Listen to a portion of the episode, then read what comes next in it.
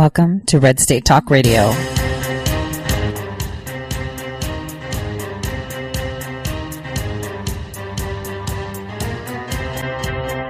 You're listening to Tori Says for the next hour. I'll be your host, Tori.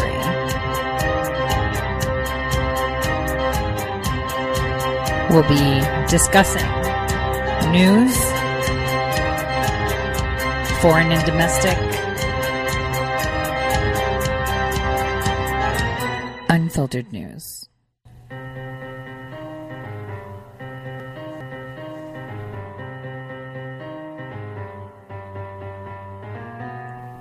Real news. Welcome everyone to the Tori Says Show. I'm your host, Tori. Today is August 20th, 2019, and it's Tuesday and it's crazy and everyone's triggered and they're still talking about the most historic troll event our president seemed to demonstrate yesterday. He is like a super, super duper expert at trolling. Um, we had this insane conference by Omar and Tlaib. We really need to talk about that today.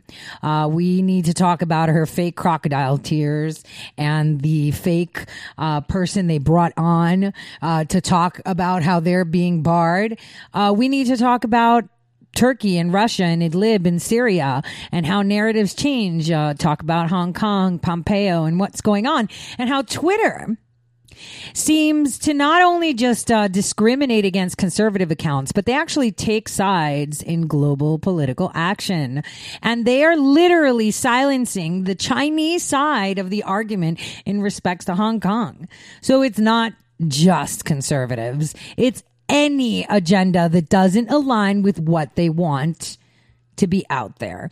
So, uh, you know, it's a pretty uh, busy day, and a lot of people are like, well, a lot's being talked about, but not a lot is happening. And that's because there is way too much happening in the background. As far as the fourth unelected branch of government, they are scurrying with their heads off. It's like that, you know, when you chop a head off a chicken and they're running, uh, you know, because they don't know they don't have a head yet. They're just continually running. This is exactly what's going on here. So, um, because that is going to be coming out. I said it uh, back in January that in August is when you pluck the grapes, and at the end of August is where you sip that fine wine from those grapes that you have just plucked, and that is happening. Uh, you know, the fall is here Labor Day weekend is here and it's going to be pretty interesting.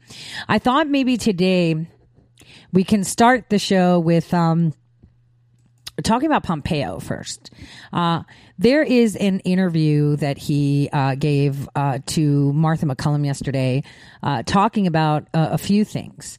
And I want to tell you guys something about Pompeo. I know everyone is targeting him, how he was so anti Trump, um, but like I said, he didn't really know him and he was very afraid of the unknown. And people like Mike Pompeo are people that do not like the unknown. They're control freaks, and anybody in the intelligence community is pretty much a control freak.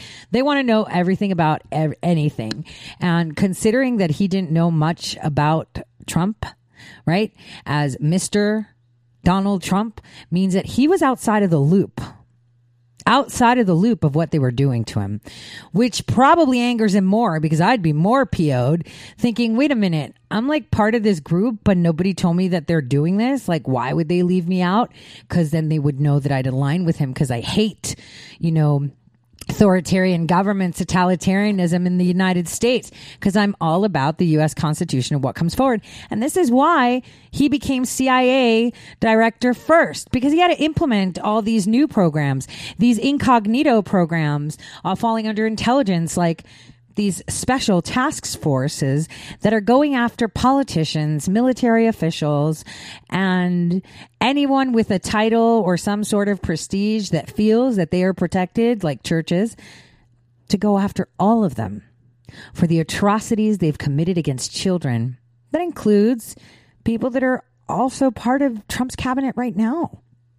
You are not excluded because you feel that you are next to him you can be his second in command, but you already got busted. So we can leave it at that.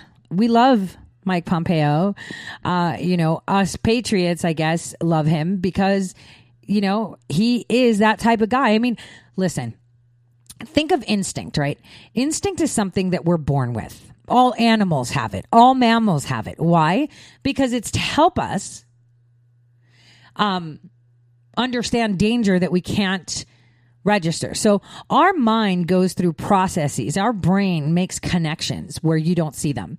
It's like, you know, when you instantly meet someone and you know if you like them or if you don't like them, right? So those that you don't like immediately just by looking at their face. Okay.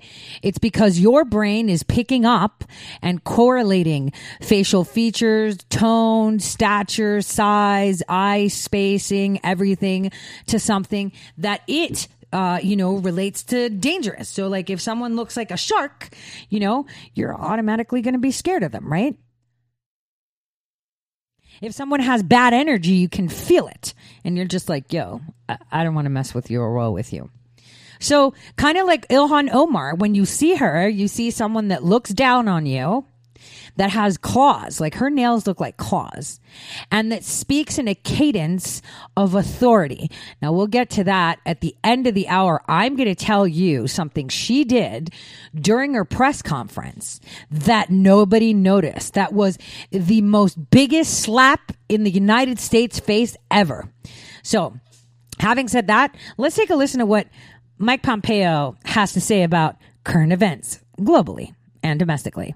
State Mike Pompeo joins us now in a story exclusive. Uh, Secretary Pompeo, good to see you tonight. Thank you very much for being here. You're welcome. Great to be with you, Martha. Um, so, what do you what do you make of that? That's a pretty interesting story, given what we've been watching unfold in Hong Kong. So, Martha, I've seen those reports. Um, I also know the history of China and its efforts in uh, cyberspace, conducting cybercrime. Um, this is uh, another element of their efforts to manipulate data. Uh, what, what, we know is this in, in Hong Kong, these are protesters who are simply seeking liberty and freedom. They're asking only that China uphold its commitment, the promise that it made, which was that there would be one country but two systems, respecting Hong Kong in ways uh, that were appropriate for the Hong Kong people. Uh, that's what President Trump's made clear. He said he's for li- he's for liberty, he's for democracy, and we hope that the Chinese government will respect that. I mean, this puts President Xi in a in a difficult position in the middle of this trade discussion that is going on, and now he's under a ton of pressure um, as this this you know movement that is trying to really preserve the democracy that they were promised in Hong Kong continues to fire up, and then you've got the question of Huawei and whether or not the Trump administration is starting to sort of back down a little bit on that discussion. Here's the, here's the president sort of talking about this in, in a big way, and, and I want to get your reaction to this. I think it would be very hard to deal if they do violence. I mean, if it's another Tiananmen Square, it's, I think it's a very hard thing to do. At this moment, it looks much more like we're not going to do business. I don't want to do business at all because it is a national security threat. What are your thoughts on that? He's talking about Huawei there at the end. Yes. Look, with respect to Huawei, this, this administration has taken actions that no previous administration was prepared to take. Uh, President Trump's done the same thing on trade. Uh, we understand the challenges that China uh, presents. Uh, we've asked them multiple times just to honor their word. We talked about that in Hong Kong, right? They have to honor what they promised the Hong Kong people. They made a commitment that they wouldn't uh, militarize the South China Sea. Uh, they've mm-hmm. made promises about human rights, the activities that are taking place in the Western provinces in China are of an enormous scale of human rights violations. We, when we try to negotiate a trade agreement with them, um, we've tried to put in processes that ensure we have the opportunity to verify, um, because we need to make sure that we don't suffer from uh, China breaking a promise or have to uh, watch Chinese disinformation about the agreement that's entered into. So, I mean, you have really dug in in diplomacy. You have traveled all over the world. Um, I, you know, I don't think you you know sleep in the same place probably uh, very often uh, throughout the course of the week, and probably not not home a whole lot either. Um, but now that you've met these you know, the individuals who are dealing with all of this in China, how optimistic are you, given everything that we just talked about, that they can enter into a good faith trade agreement that we can count on, that we can trust? Martha, it's the right question. It's the question that Ambassador Lighthizer and Secretary Mnuchin have been asking for the entire set of negotiations. We want to make sure that we have a set of agreements that have the real capacity to verify and enforce. We're we're eyes wide open with this, and you know it's it's been the president's shown great leadership. Uh, we've had unfair, uh, completely unreciprocal set of relationships with China on trade for an awfully long time now. And President Trump is determined to fix that on behalf of the American people. It's a, a commercial imperative so that we can continue to grow our economy, yeah. but it's also a national security imperative to make sure that we get that right. One last question. Uh, China is very upset that we are doing this F 16 deal, selling jets to Taiwan. Uh, they've spoken out about it. They said basically, you know, you better change your mind on this deal or else there's going to be consequences. What do you say to them? The president approved the uh, notice that went up to Capitol Hill on uh, Thursday or Friday of last week so that we could move forward with these F 16 sales. These are deeply consistent with the arrangements, the uh, historical relationship between the United States and China, the three communiques that, that layer on top of that. Uh, our actions are consistent with past U.S. policy. We, we are simply following through on the commitments we've made to all of the parties. All right, question for you on Iran. Their tanker was released by the British uh, that was being held in Gibraltar. Do you think that that was a mistake by the British? Yeah, it's unfortunate that that happened. Okay, we're going to leave that for the next pocket of discussion, which is the tanker um, at the end of the first hour. So, China. So, he's, if you actually look at Pompeo when he speaks, uh, he's actually quite enjoy, enjoyable to watch. And um, he seems sincere, uh, but he's really not. Um, he's controlling his expressions so you can't read him. But there are times where you can see um, you know, the detest, the anger, and the satisfaction. In the case of him referring to China, the doubt is no doubt there. Uh, you know, how do we trust them? How do we move forward? Because they're really, really upset. And the way we put them in the spot where we can have them to be more transparent on topics that we want to know about, on topics that affect our nation, is exactly with what we did with Taiwan. Taiwan said we want F 16s, and we said, sure. And he's like, wait a minute, you didn't ask me. I don't say that that's wool. They, they asked, they're, they're, they're asking on their own, and they're paying on their own. So, we're dealing with them. Is there something you'd like to add to that? You know, President Xi, is there something that we don't know? And this is how you pull out information. Now, I want you to listen to the Qataris uh, spin on what is going on in Hong Kong. Because, see, we need to listen to both sides of the story. I know, we all know, right, that China manipulates the access for their citizens to the internet, limits their ability to search information, disseminate information, uh, create information and content. We know this. But we also know that Twitter is all about, well, big tech, Silicon Valley is all about promoting their ideologies. And here's where we get a glimpse of that, which is not false. It's reality. Take a listen. President Xi Jinping's last Hong Kong visit was two years ago to mark 20 years since the handover of what was a British colony to China. He minced no words then about who was in control. any attempt to endanger China's sovereignty and security, challenge the power of central government and the basic law of Hong Kong, or to use Hong Kong to conduct infiltration and sabotage against the mainland is an act that crosses the red line. But the past 11 weeks of mass protests in Hong Kong seem to cross that red line, the government even calling some of it near terrorism. However, there's been not a single word from Xi himself. Unlike his U.S. counterpart, President Donald Trump, who personally involves himself on topics big and small, including these protests in Hong Kong, President Xi rarely engages on specific issues, focusing more on the big picture. But some say don't confuse the lack of FaceTime as lack of direct involvement on Hong Kong. I think anything that China will do uh, involving Hong Kong will be a decision directly up to President Xi Jinping and uh, the top leadership very closely at his disposal. He has lots of things to take care of, and Hong Kong probably is just one of them. One tactic that top Chinese leadership has decided on misinformation. Twitter and Facebook have taken steps to block hundreds of accounts with ties to the Chinese government. Twitter said the accounts were an orchestrated attempt to undermine the legitimacy and political positions of the protest movement. And through lower level officials, the government has accused Western nations of meddling. A strong visual warning from Beijing coming several times over the last two weeks.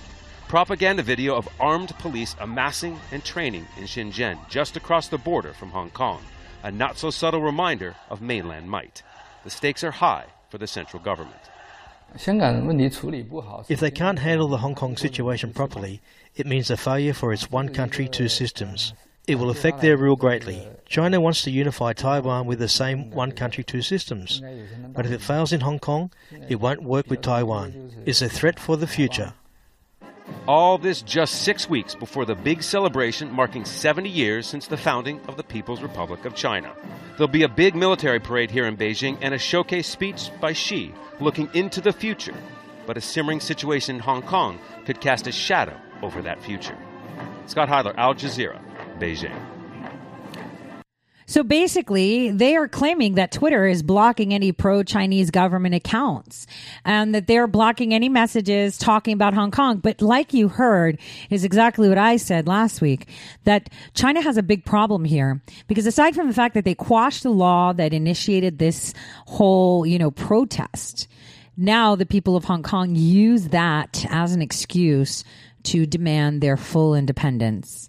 And so now with the uprising, this is a big problem for China because if China can't deal with that problem, then it makes them look weak. And when you look weak, your people don't respect you.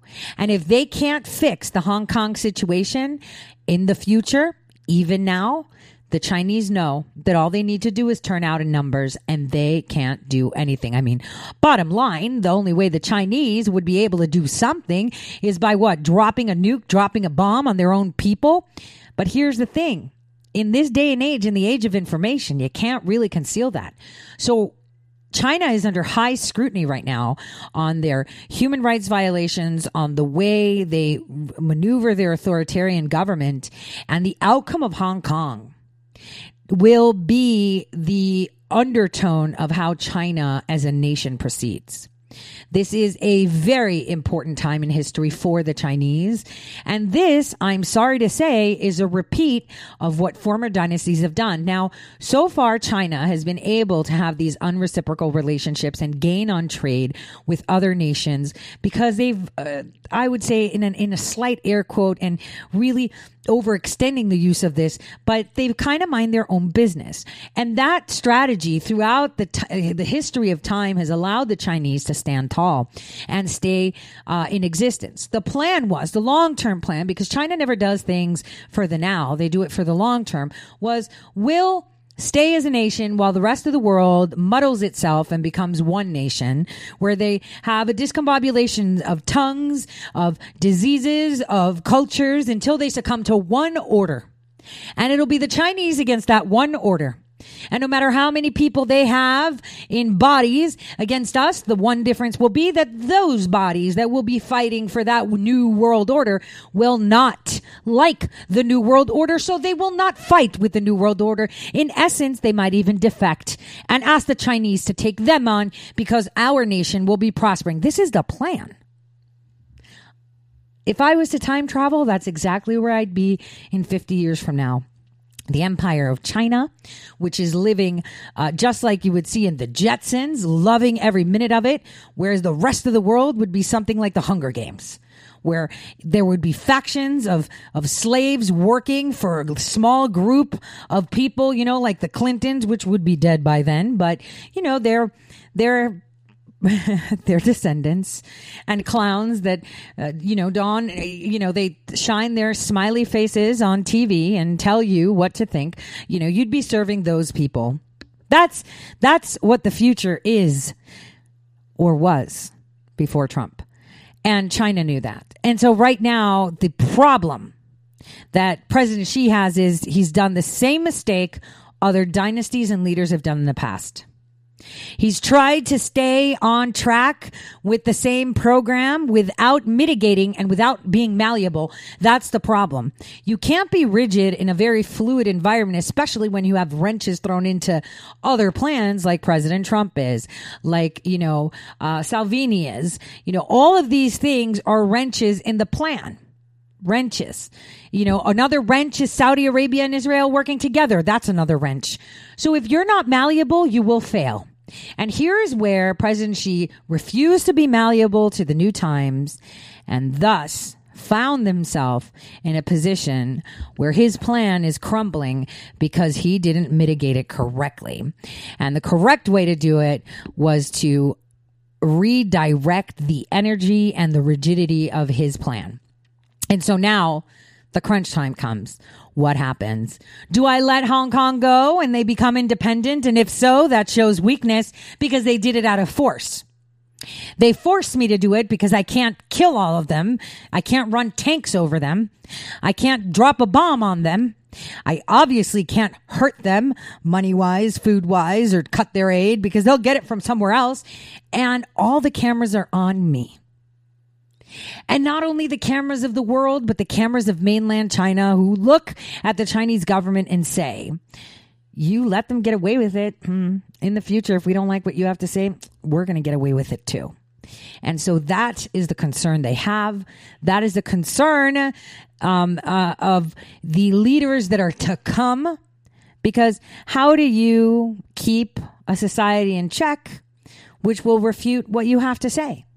I mean, once this social scoring system is in full blown effect and people don't like it, all you need is a couple of million of them to, uh, you know, rise up and you're done. Human rights violation, this violation, that violation. I mean, people are already talking about it. So China has lost it. And what they need to do is sit down and reevaluate how they're going to work. They need to have discussions with leaders like President Trump so they can say, all right, dude, we're stuck. We wanted this plan to do because we knew the, the, you know, the plan was for them to do this and we thought this is the best for our nation. But now you've come along and you've completely destroyed it and we have no idea how to go forward. This is where leaders meet and say, this is what I would like in 10 years for my nation. I want to get there. I know you're busy with your nation and you want to get your nation somewhere in 10 years. How do we work together to make both our dreams come true? It's kind of like you and your friend sitting down saying, 10 years, I want to be here. And, you know, your friend's like, and then 10 years, I want to be here. What can we do to help each other get to where we want without causing harm to one another and not causing harm to those, you know, that come in our way? This is how leadership should respond. This is how leaders should be talking. But in essence, that would mean that they'd be vulnerable and they'd show weakness to each other. And that's something leaders don't do these days. They don't accept their vulnerabilities. They don't accept the fact that they don't know everything. And they don't accept the fact that they need each other. To have competition, you need the other side to compete with you. To have growth, you need the other side that negates what your idea is in order to drive you to do it. The, the yin yang, right? We we we know how it is. Opposites attract. We need the the positive and the negative in order to create a bond, right? So how do we move forward? And exactly what our president said. Let's start talking. Why don't you and I meet with Faraday bags? We stick all our phones in the middle of a field and we just sit down and talk, or in a SCIF, whatever you want. Let's be straightforward. What's your plan? Because I'll tell you what my plan is for America. You tell me what your plan is for China, and we can figure out a way of how to make this work. That is how adults work. Good leaders help others lead, right? And good leaders accept vulnerabilities, accept their aspirations, their shortcomings, uh, you know, their great points, you know, what they're good at, and I can identify their own flaws and request the help when they need it. That's what a good leader does. Anyone that says, well, I'm the best and this is my idea, you either fall in line or, then you're going to be with a lot of or. Conversation is key here to fix and resolve the Hong Kong situation without causing deep seated unrest in mainland China. Because China has implemented and piloted very concerning, human rights violating, privacy violating, non human violating, prison camps, this, that in their nation where people now in the age of information are starting to get clued up and do not like it.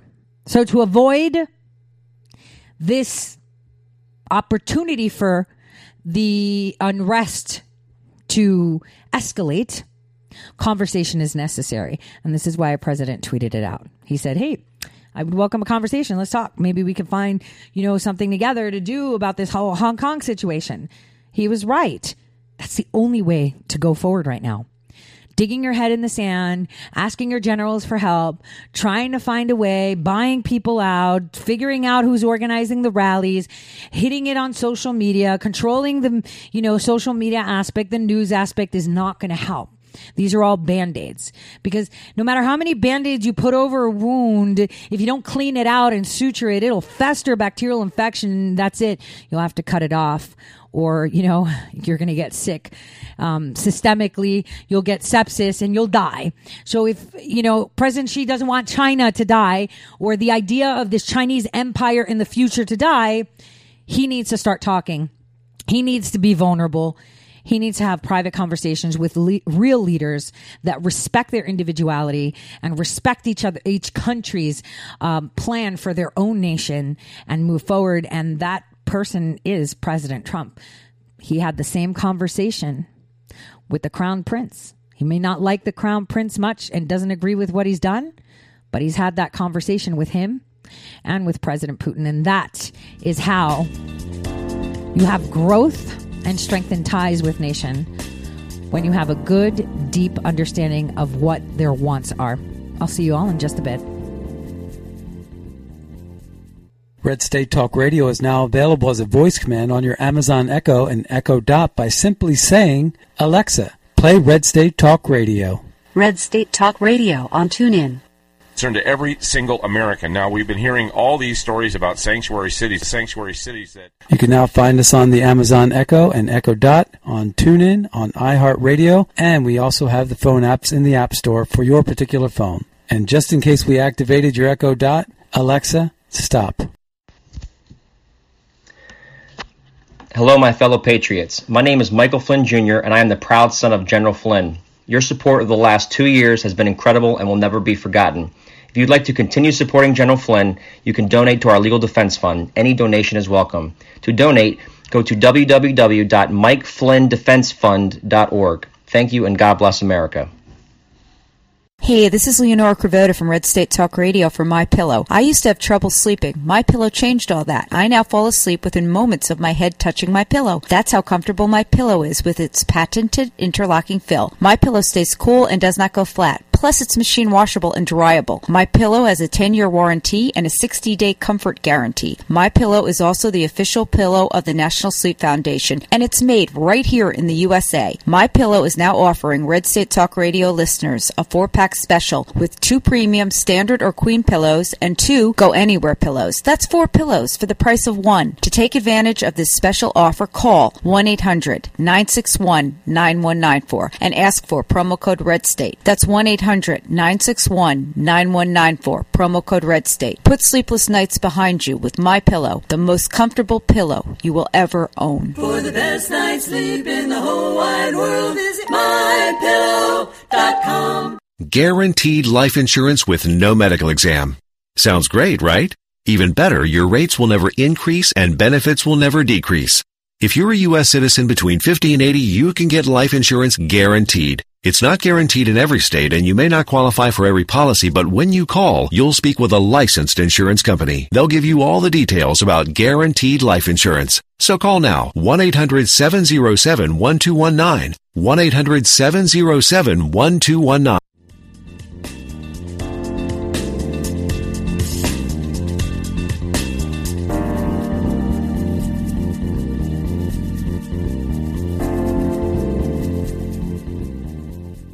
All right, welcome back everyone to the Tori Says Show. I'm your host Tori. So I was kind of like looking at the pictures of Eric Trump and Lara Trump with their new baby, so cute. And I saw like these amazing comments. The more Trumps, the better. The Trump dynasty expands. I mean, they're just so incredible. And you know, that is how you see someone is blessed by God when they have children, when they have a legacy, when they have grandkids, when they're around to see their grandkids. That's even more incredible. Uh, you know, uh, and, and, and, if they're, you know, part of the community and the society in that sense, right? You see that blessing and you're just like, wow. And that's, that's incredible. I mean, I remember when I was younger, I wanted to have like, you know, six to seven kids. I didn't get to because, you know, life and it just wasn't happening for me. I'm lucky that I you know, have these two incredible children. Uh, and that is down to the way society is these days. I don't know. I mean, I started having children early. I would have thought that I would have had like seven kids at least. Uh, cause I think, uh, you know, I'm, I'm a sucker, guys. I'm the Christmas lady. I'm already Christmas shopping. I am all about family because family is the reason, you know, uh, society has solid foundations. When there is no family, there is no solid foundations. And on that note, note, I thought I'd introduce you guys to a new contender uh, going against Ilhan Omar. Um, I think he's pretty incredible. Uh, I listened to his um, kind of video, and I want to play it for you of why he's running what he's. Gosh, this guy speaks to my heart. I think it's like, you know, he speaks to a lot of us. Take a listen. I'm Lacey Johnson. With your support, I will replace Ilhan Omar as our representative in Congress. I'm originally from Natchez, Mississippi. My mom and dad raised me, six sisters, and three brothers on a shoestring budget, to put it mildly. But I learned that not having money does not make me poor. I have always had the richness of God, good people, good food, good music, and a good heart. I've been living in North Minneapolis for over 40 years. I'm a devoted family man. My wife Betty and I have been married for over 32 years. We've raised two sons, Darian and Adrian. I believe the family is a basic building block of any strong and productive society. My wife is the glue that holds our family together, of course. As I always say, a good wife is a man's best friend. I'm not a politician. I've had a 40 year career as a computer technologist, businessman, and entrepreneur. I believe in serving God by helping people. A good leader is first and foremost a good servant. I believe that I am responsible for providing for and supporting my family, not government or anyone else. I believe that goal setting, hard work, discipline, making good choices, attitude, and just plain old tenacity largely determine our accomplishments in life. Roadblocks are no excuses to fail or not even try. I'm impatient with Ms. Omar, who focuses on the past of America in a negative way, who shows and speaks with such disrespect for our country, refusing to acknowledge the tremendous progress we've made since our founding. My vision for this country and families of our district is an environment where we encourage and help every person be the best she or he can be, where individual responsibility and accountability is the expectation. Our future is bright, even brighter with a reduced dependency on government. I believe in the Reagan view that the role of government is to do things for people which they cannot do for themselves. That government does not solve problems, it subsidizes them. For evidence, look at Baltimore or any place where socialist Democrats have been in control for years. We need someone in Congress who looks after the interests of our own district, not Miss Omar, who's more concerned with being a self promoting, anti President Trump national celebrity. It is time we send Miss Omar packing, along with a pro socialist, pro open border, anti Israel, anti Second Amendment, anti personal freedom. His video cuts off really quick. I love him. Uh, his name is Lacey Johnson, guys.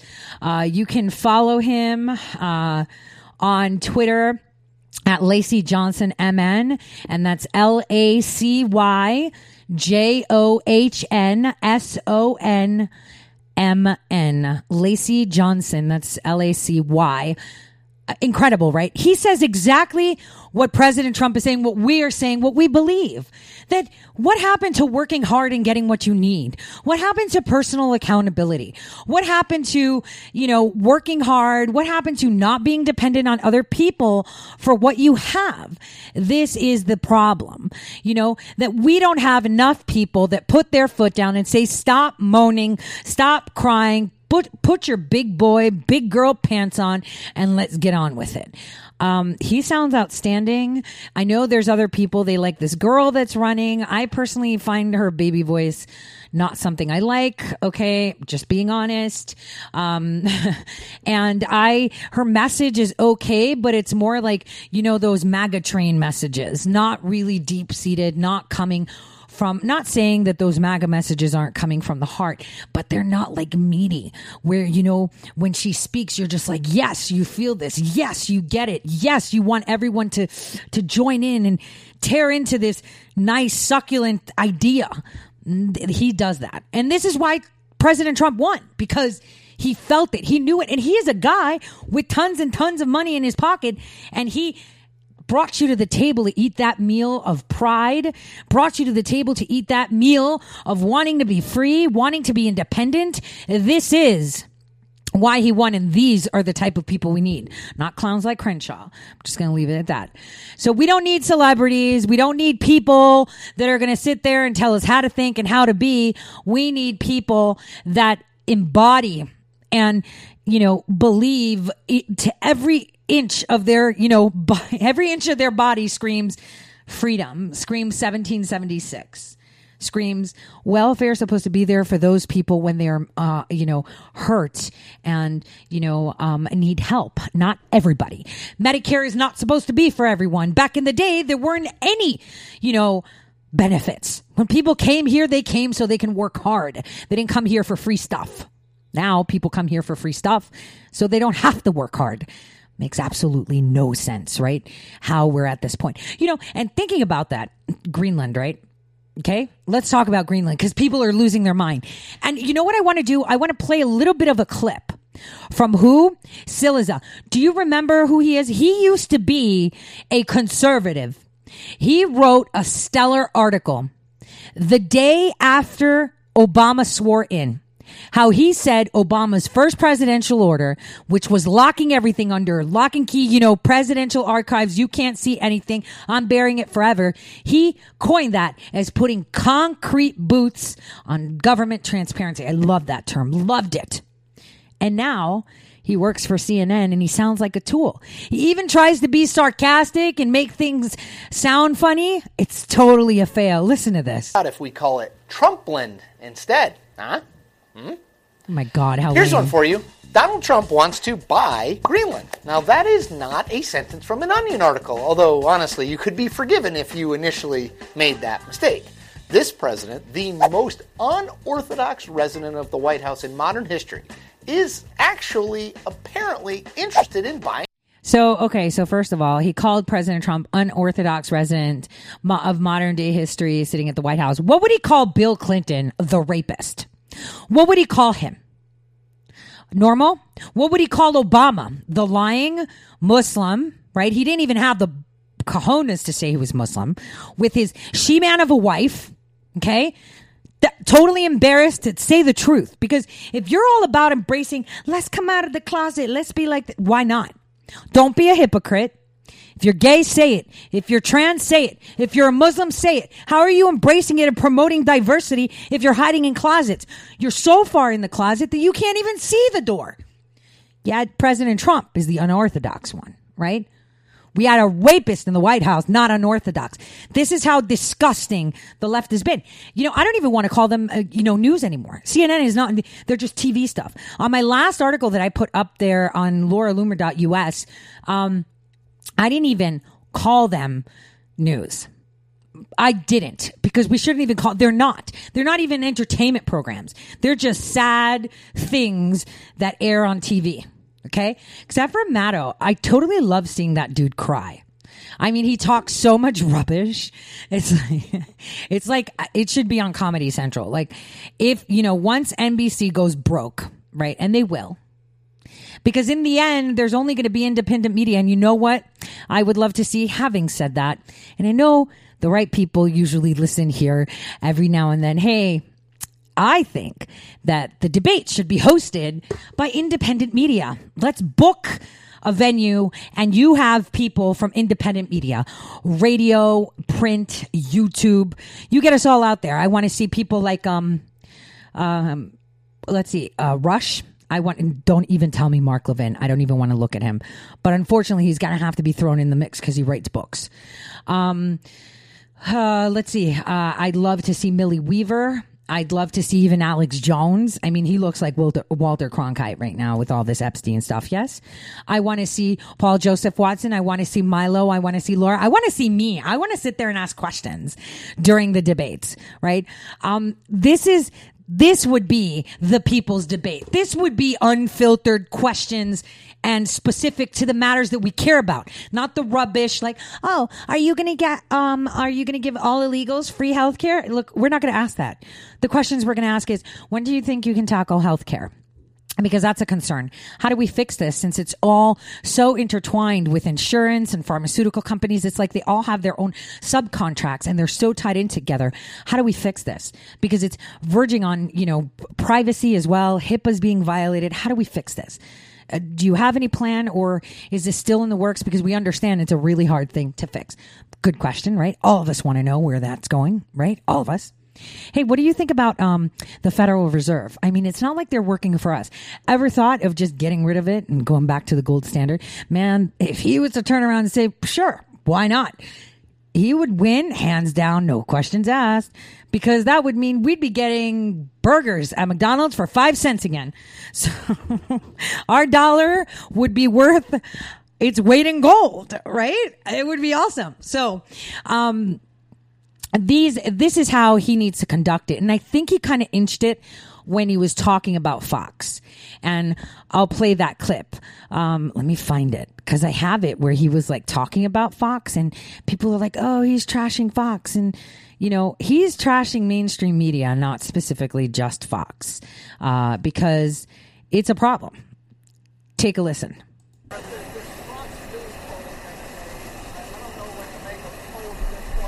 Well, Fox has always given me, I tell you, Fox is a lot different than it used to be, I can tell you that.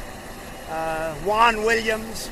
Then they have the wonderful woman that gave Hillary Clinton the questions. That was a terrible thing. And all of a sudden she's working for Fox. What's she doing working for Fox? Fox has changed. And my worst polls have always been from Fox. There's something going on at Fox, I'll tell you right now. And I'm not happy with it. Could it be that Rupert Murdoch was um, at Epstein's Island, you know, at his parties? Because I got pictures of him at his parties on ToriSays.com. So I don't know. I'm just asking. I mean, Michael Wolff should know because he was at the same party and he was also talking about how he was so excited sitting on the Lolita Express. I kid you not read my article about Epstein. There's three of them. Just type in Epstein. You'll see the one with Michael Wolff's face on it.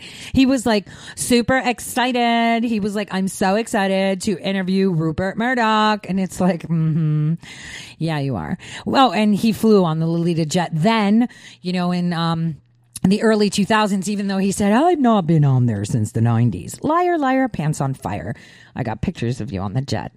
So, what is it that's with Fox? But take just take a listen to what else he says. I don't know what's happening with Fox, but when they have like a Juan Williams who's never said a positive thing, and yet when I show up at the Fox building, he's out there, oh, sir, could I have a picture with you? Could I have a picture? And he was 100% nice. I mean, you've never asked me for a picture. No, no, they have to run it the way they want to run it. But Fox is different. There's no question about it. And I think they're making a big mistake because Fox was treated very badly by the Democrats. Very, very badly, having to do with the debates and other things. And I think Fox is making a big mistake because, you know, I'm the one that calls the shots on that, on the really big debates. I guess we're probably planning on three of them. And I, re- well, I'm very, I'm not happy with Fox. I'm certainly happy. I think Sean Hannity and Lou Dobbs, and I think Tucker Carlson and Laura and uh, Jesse Watters and Jeanine. I, we have a lot of great people. Even Greg Gutfeld. He wasn't good to me two years ago. Now he sees all I've done. He said, Would you rather have a great president or a nice guy? I don't know. I think I'm a nice guy. But nobody's done in two and a half years what I've done. And I say that a lot, and very few people can challenge it. The first two and a half years, Nobody's done what I've done in terms of tax cuts, regulation cuts, the military, the vets, the choice, so many different things. Nobody's done that. Yeah. Clarify what. Okay, so let's have. He's right, man. Like, who's done anything he's done in two and a half years? You could. Obama didn't do a fraction. Actually, he un. okay, we can't talk about him. His GDP was like negative three, and our president within two years made it like positive three. So let's just stop right there. We can't use. Uh, let's use some really good presidents like JFK. He did great, but it took him a term and a little bit to get half, no, a quarter of what President Trump did. You know, great presidents can't even match up to what our president did. Nothing. Eisenhower did a lot, but it took him a while.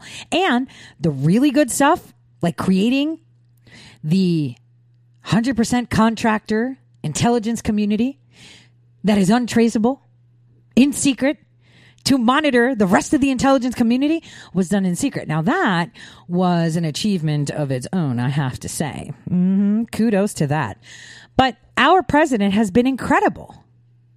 And yet, all they do is slam him. And you know why they're doing it? Because they know they have nobody to compete with him. You've got Marianne tweeting out the Department of Peace with a pink eagle. Jesus. Like, where did they find these people? You have Joe Biden thinking he's actually going to win. You've got Bernie the commie. And because people are now not afraid to say they're communists. I mean, if someone registers as a communist and they're an American citizen, doesn't that mean that you can remove, take away their passport according to law? Yes, you can. So why aren't we taking away people's passports and sending them off to communist nations? You want to be a commie so bad? Go. And you know what? Just to make us even look worse, and that's fine with me. We can have Germany take them all in, take all the Nazis and the communists in, take them in. So we could say, hey, round boy with the donut in your mouth, heading down to the Antifa rally because you believe communism and socialism is good. According to the U.S. law, if you're a communist, you are not allowed to be an American citizen. Give me your passport. Oh my gosh, America is now stripping people of American citizenship because they're communists. Yep, we are. We'll take them. Take them. Here you go. You can have them all. Take them. Because when they actually live in a society where there is actual socialism, actual communism, you know, they'll finally realize just how bad of an idea it is.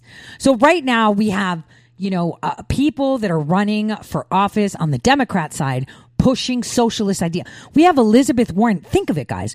We already saw the audacity and the disgusting face of the Democrat Party when they were pushing Hillary Clinton, who we know has killed people, who we know is involved in child and human trafficking, who we know has extorted women and even caused them harm, physical, some can't speak anymore, has caused people like UN officers to die from barbells at four in the morning be- the day before they testify against her. You know, stuff like that. Stole the China from the White House, tried to push Hillary Care, which was Obamacare back in the 90s. Who has a husband who's a rapist. They were pushing her, so they don't care if she's done all this.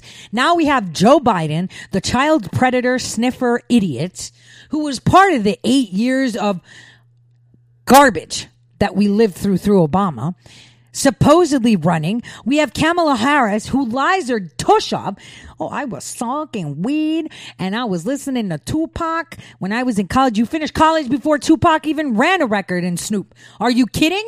So they don't even know what they're saying. Elizabeth Warren, there's a picture of her hugging a black woman and she looks like she's hugging her like, oh my gosh, I'm going to get cooties, but I have to do this for the camera. It was the most craziest thing. Then we have Bernie Sanders, the commie. I mean, come on, guys. Are these real, you know, candidates? The only real candidate that, that, that you can actually have a conversation with is Andrew Yang, which unfortunately has to shift his agenda, even though he's really smart. And some of the things he says is right. He shifts it to sound as insane as these idiots because he believes the polls that they're pulling out. He should look at the bookies. Stop looking at what the Democrats are saying about themselves and look at the damn bookies. The bookies say you're better than all of them. Own it. Be different. Be a centrist and you make a name for yourself. You're never going to win, Andrew Yang, but you're never going to win because you accepted what they told you. You're never going to win. You're never going to win. But you can establish a name for yourself that's reasonable and not crazy so that when your idea is ready to be implemented, you, you can actually run. And I'll be on your team. But don't go wishy washy saying things like, yes, we're going to give all illegal aliens. healthcare and we're going to just open up the borders and stuff. You know, I, it's just ridiculous. They're, they know they're not going to win. Okay. They know they're not going to win. They're desperate. So they're just doing whatever they can. They're just uh, defaulting back to the, tr- you know, orange man bad argument. And now they're trying to create a religious division. They are sowing division on a religious base. That's what they're doing right now. Religious base, sowing of division. And this is what we're going to talk about today. Omar and Rashida Tlaib and all the BS that they're saying. I mean, it's, it's, it's, it's pretty incredible. Now, let's talk about the tanker. Before we get to the next hour, we're going to be talking a little bit about Turkey and then we're going to head, you know, Turkey and Russia and what they're saying. Cause now Turkey's not even saying, Oh yeah, it was Russia. They're saying, Oh, it was Syria. Uh, yeah, it was Russia. But anyway, uh, let's take a listen to what Pompeo had to say about the tanker. So that way he can introduce us to the Iranian, uh, you know, um, aggression, which is going to be talked about in the next hour. Uh, these are uh, oil profits that when this is ultimately sold somewhere into the market uh, that will run back to the uh, Qasem Soleimani and the Iranian Quds Force, their elite forces that have sown terror and destruction and killed Americans all around the world. And now they'll have, if they're successful, uh, and we hope that they're ultimately not, but if they're successful, they'll have more money, more wealth, more resources to continue their terror campaign, to continue Yeah, their it- but, assassination you know, I campaign mean, in Europe. Th- this is what we're trying to stop, so it's very unfortunate. So they've that got 23 British crew members on a ship, and, and no doubt they're hoping that this move is going to help get those guys back home and, and women back home. You know, i- is that a good bet on their part? Weakness never is the right outcome. Okay. With regard to Did you hear that? That was awesome. And her face was like, okay, weakness is never outcome. Oh my gosh. She was like, yeah, okay, sure. Huh. Okay. Yeah. Did you, did you guys, she's like, um, okay, sure. When, you know, she asked, is it good to have put British citizens on their, you know, um, ship so they can get away with it? And he said, weakness is never a good outcome. Uh, the you know the IDP the IDP camp refugee camp. Some people are looking at the situation and saying that ISIS, which we just saw, you know, a, a ter- horrific tragedy at a wedding. 63 people were killed at a wedding in Kabul, and the the thinking on the part of some who are looking at this camp are saying that they're basically entrenching there and they're starting to try to build another caliphate. You know, by by treating these people horribly, even reports of executions inside this camp. What do you say about that? So the attack uh, over the weekend was indeed tragic. It was innocent civilians, Yeah. civilians that were killed. Uh, I, I'm not sure what there is more to add about that. Uh, I want to say that they were innocent civilians, but I've said it before. The, and I said this yesterday, and, uh, you know, Scott is actually on his way back from Europe. So hopefully I'll have all my shows going up soon.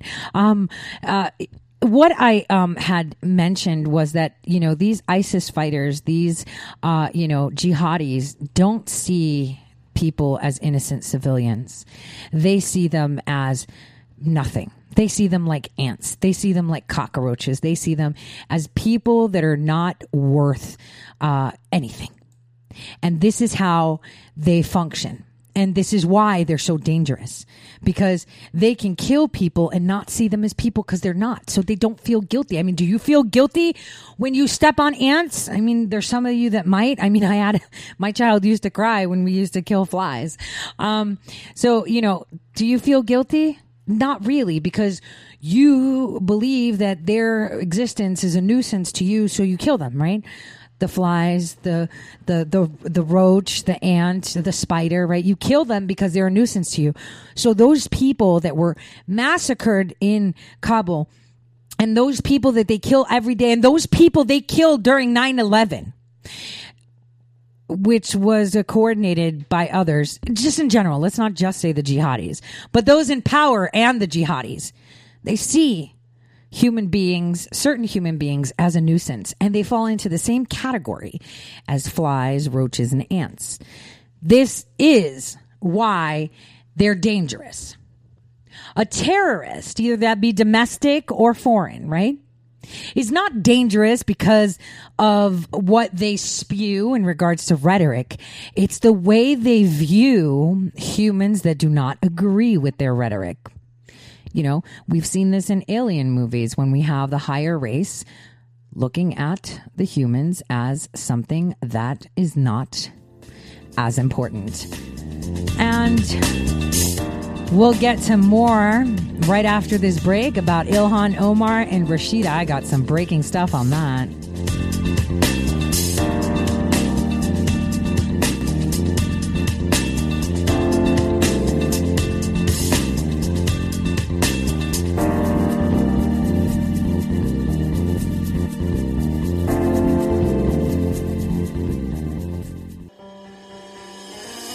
Welcome to Red State Talk Radio.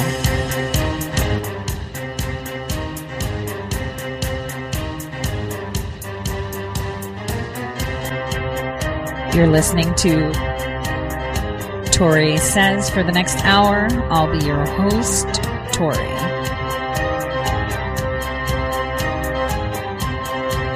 We'll be discussing news, foreign and domestic,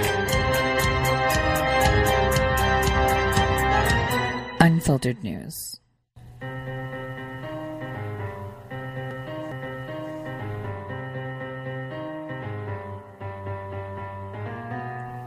Real news. Welcome back, everyone, to the Tori Says Show. I'm your host, Tori. So, uh, as always, Monday through Friday, 12 to 2, um, right here on Red State Talk Radio, we break down the news the way it's supposed to be done, uh, and the way people don't like it to be done, which is by stating the truth. So, uh, what I thought we could do is kind of um, talk about First, let's talk about Russia and Turkey. So I want to play I-24's news segment on why would Syria bomb a Turkish military convoy? This is really interesting because yesterday I told you it wasn't Yeah, Syria. just- It was actually Russia. But you know, Russia's helping Syria, so I guess using the word Syria is better optics, right? Take a listen. One example of how dangerous that is. Turkey is blaming the Assad government forces for bombing one of its military convoys in Syria's northwest Idlib province. Now, that area is part of a deal brokered between Turkey, Russia, and Iran that was originally supposed to be a de escalation zone. Our Middle East correspondent Emily Rose joins us with the details. What can you tell us about this incident, Emily? Well, Calev, it looks as though for now Turkey is condemning this move. They say that that convoy was en route to one of its observation posts, one of its 12 observation posts in the country, and it looks as though they are blaming the regime forces, the Syrian forces, for that attack. Emily, why would they actually send a convoy to Idlib in the first place?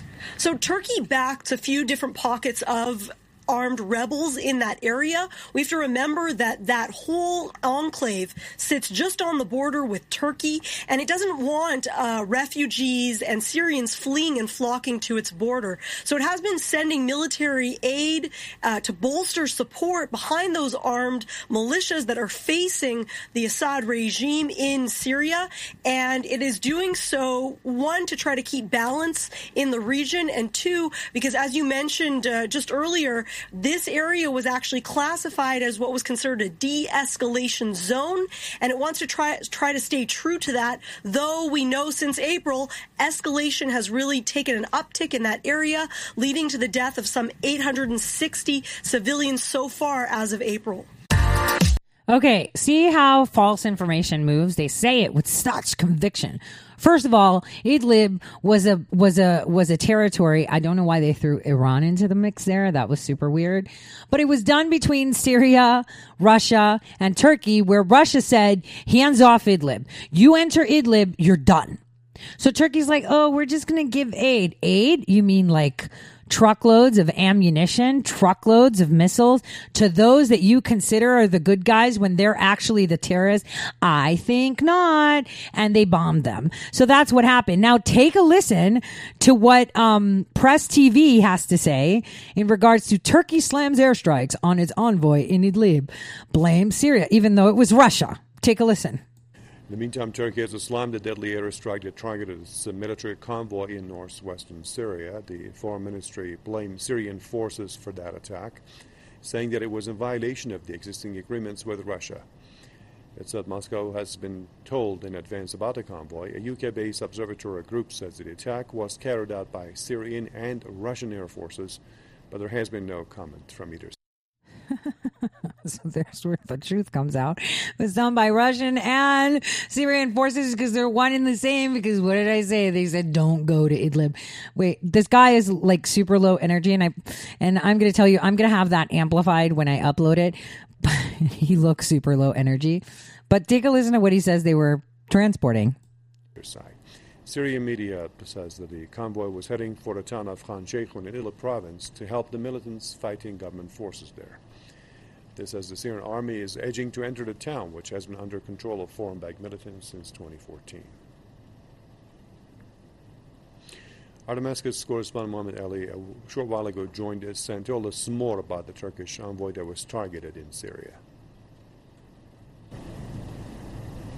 Syria's foreign ministry issued a statement about what happened, uh, explaining that a Turkish military convoy uh, crossed the uh, Turkish-Syrian uh, border and entered to the uh, town of Saraqib in Idlib countryside, heading towards Khan Sheikhun in Idlib southern uh, countryside. And according to the foreign ministry, the Turkish convoy was doing so to save the defeated terrorists of the Al-Nusra Front in uh, Khan uh, Sheikhun. This comes, of course, as the Syrian army is battling those terrorist groups in that part uh, of uh, Syria. And according to the foreign ministry, uh, uh, this act by Turkey proves once again Uh, the unlimited uh, support that the Turkish side is providing to terrorist groups uh, in Syria. Also, the foreign ministry condemned that act saying that uh, uh, it is uh, actually an intervention, a Turkish intervention in Syria, and it is definitely a violation of Syria's sovereignty, unity, and security. And the foreign ministry held the Turkish side responsible for the repercussions uh, of such an act. And perhaps the most important part of the foreign ministry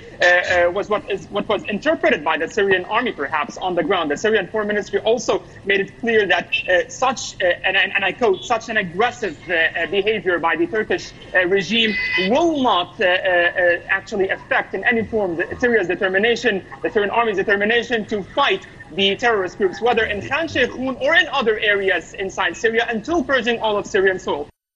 Okay, so I just want to explain to you what is going on here. So this Syrian envoy, right, that that Turkey sent, right, had tanks, had bullets, had everything, and as if you heard from the correspondent, it was actually going to help replenish the defeated terrorist cell of Al Nusra.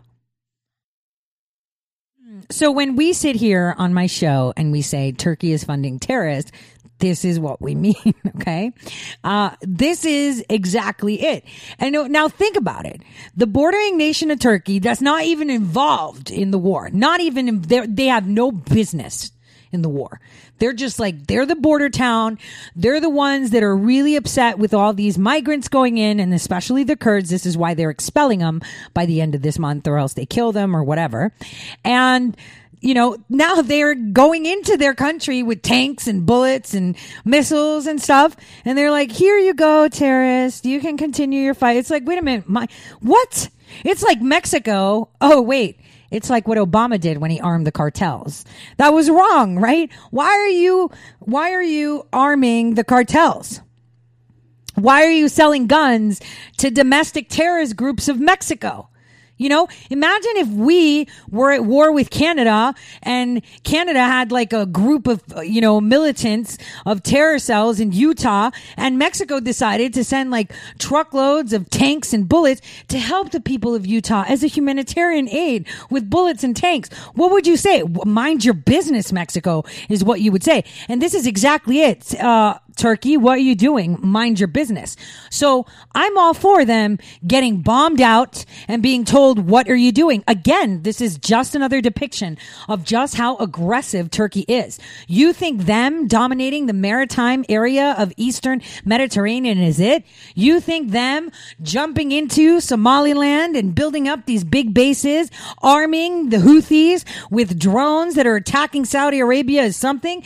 You know, the fact that they're in Libya Libyan waters and taking over Libyan Tripoli and saying that they're now the army for Libya. It's like, who are you? No, you're a terrorist. That's what Turkey is. A terrorist country. Period. We need to sever all ties and Russia had no problem responding, saying, wait a minute. Nope. This is it. So, you know, it's so confusing when I see Russian television talking about it, you know, Syrian television talking about Iranian television. Well, actually it was radio that I heard claimed that, you know, Russia put their foot down. That's how they described it when they were talking about Turkey. Russia put their foot down because Turkey is meddling. So now we have even the Iranians calling them out, right? And they're still moving ahead. And for some reason, the mainstream media is like, yeah, Turkey's looking to Russia to buy planes. Uh, I don't know. After they killed three of their soldiers, wounded 12 of them, and destroyed a couple tanks, I don't know how they're going to feel about that. You know, it's so much misinformation that you have to listen to both sides to actually parse the truth. You have to listen to the state controlled media of, you know, Turkey. You have to listen to the Qataris because they're on the same page with Turkey. You got to listen to the West. You got to listen to the Iranians, which by the way, lately Iranian news network is pretty on point. They talked about the Houthis and, you know, they don't like Saudi Arabia and they were like, yo, they were using Turkish drones. And it's like, why isn't anyone saying this? Why isn't anyone saying that Turkey is selling their drones to Al Qaeda? You know, this is important information that the the world should know, but for some reason, no one is talking about it. Uh, there's no way that I know this and our intelligence community doesn't and that the clown networks don't know. They all know it. Why aren't they talking about it is the question. That's because, you know, you can't demonize a nation that you rely on following through the end plan. So let's move on to Rashida and Omar. Okay. I told you guys that Rashida married her mom's brother. There is a whole segment. See, I, I have the article up, but I thought I would demonstrate, um, you know, uh, the way I want to introduce it to people when they read it is not just, hey, Rashida married her mom's brother. I want to show why they do this and how over 30% of children born into um, some of these nations, you know, the families. Do you know that it's like an insult if you don't marry your first cousin? Sometimes. And if you marry outside of the family, it's like an insult. They inbreed. It's called bottlenecking. Genetically, they have severe issues severe issues. And how they see it is, is that Allah will allow the, the surviving genes to go forward. They lose a lot of babies. They have, you know, genetic issues. I mean, oh, no offense. This woman actually had children with this guy don't want to be mean all I'm going to say it's like it's so evident. So it's like, you know, and I like I said this girl is so cute. She is. I feel so bad for her that she's so she's been molded like this. One lie after another, you know, uh, this uh, obscure tormented history as a child. I, I, feel bad for her. And, and, you know, I, I know a lot of people are like, are you nuts? I actually love her smile. I, I feel bad for her. She's so hurt and yet she is so malleable. And this is why Omar loves it. Um, you know, the way she spoke was incredible. I want to play a little short clip, uh, from Fox News about what they had to say in regards to their conference before I play the conference. Take a listen. So the question is, are Democrats playing partisan politics instead of serving their constituents? Let's ask Tiana Lowe, commentary writer for the Washington Examiner and Democratic strategist Kevin Chavous. Thank you both for being here. We certainly appreciate it. Kevin, I'll start with you. I mean, is there partisan politics at play here? I would say yes, but on, on all sides. I believe uh, President Trump and Benjamin Netanyahu are also playing partisan politics. It, it, to me, it seems as though the relationship between uh, the U.S. and Israel, especially under Donald Trump now, has really just become about their own personal agendas. I mean, our relationship with Israel used to be bipartisan. I mean, that used to be one thing that both sides of the aisle um, could agree on. Um, this providing aid to Israel and providing support. They are our strongest ally in the region. But when they block lawmakers from entering the country, um, who are American, regardless of whether they're Democrat or Republican. Um, I agree with Representative Omar that that's just not how allies um, treat each other. Yeah, but you and have to you have to though take into consideration the comments that they've made in the past. Correct. That's true. That's true, and they they haven't made friendly comments about Israel, but. Uh, in America, we have the right to free speech, and people are able to to voice their opinions about things. And I just believe that as much help as we give Israel, she said um, almost four million, but it's almost four billion. Um, I just think we, we deserve better, and and I do believe that Israel being so. I mean, look, Donald Trump is very popular in Israel. Um, he's actually on one of their coins, and I think Netanyahu knows that, and he knows he's got an election coming up, and he's hitching himself to Donald Trump. But you know, it takes a bipartisan agreement in order to, to get these aid packages passed, and I just think they're they're threatening what used to be a, a good run for Israel. I mean, both sides of the aisle always support um, Israel usually, and I just think they're threatening that. Well, let's go ahead to Tiana right now and, and bring you in and your opinion on this. I mean, what's changed in the last two years? I don't see Steny Hoyer invoking anti Semitic tropes. I don't see Nancy Pelosi invoking anti Semitic tropes. I don't see any member of Democratic leadership changing their tune on our historical allyship with Israel. The only difference is the introduction of the squad and the introduction of some of the most virulent anti Semitism we've had in Congress in years. And especially if you look at the fact that, you know, yesterday Ilhan Omar lied through her teeth to her constituents about the nature of her trip. She said that she had planned to meet with members of the Knesset. According to her only publicly available schedule, this isn't true. And then when she was attacking journalists, myself included yesterday, for calling her out on Twitter and retweeting uh, post signal boosting harassment against members of the media, including um, an editor at the Forward, her staff was unable to provide another uh, itinerary and said they were just relying on other people's tweets saying that, oh, allegedly there were some meetings that were talked about with the Knesset after the fact. Well, let's go ahead and take a listen to a little uh, clip here of what Ilhan Omar had to say yesterday. And this is on aid, U.S. aid to we Israel. We give Israel more than $3 million in aid every year. But denying visit to duly elected members of Congress is not consistent with being an ally. Okay, I just want to say something. So, when a nation decides to bar someone to come to their country, it's because they fear that they will cause damage. They will cause deaths, they will cause unrest, etc. Now, there are many people that may um, fly to Israel and, you know, be mistaken for someone that will cause unrest and be barred. There are many people that, um, are really incognito that come in and uh, you know may not uh, may have nefarious uh, I would say a, a, nefarious agenda like killing Israelis or blowing themselves up or stabbing someone or something there, you know, there are multiple reasons as to why a nation would bar you. And now here, Ilhan Omar is saying, well, we're providing aid to them, so they have to let me in. They don't. Because your platform indeed is so large, because you represent a huge nation and all eyes are on you from the Muslim Brotherhood relying on you, your one word has the weight of 10 idiots, 20 idiots, 30 idiots. So with you being in their nation, exploiting them, you know, um, maybe misconstruing how things are, or maybe inciting a rebellion, inciting unrest, inciting war, inciting death because you've done it in your own nation. What would stop you to do it in a nation that you don't even consider legitimate? That you have been raised to see as nothing more than an ant that are not even human, that you can't even refer to that place as a nation. You can't even put them on your itinerary. You are one of the most dangerous people to be in there. It's kind of like thinking, um, you know, when Australia was thinking of barring Milo Yiannopoulos, they were like, well, we can't bring him in here because he's gay, he's white, but he's married to a black guy, so we can't call him racist, we can't call him homophobic, we can't, you know, call him anything.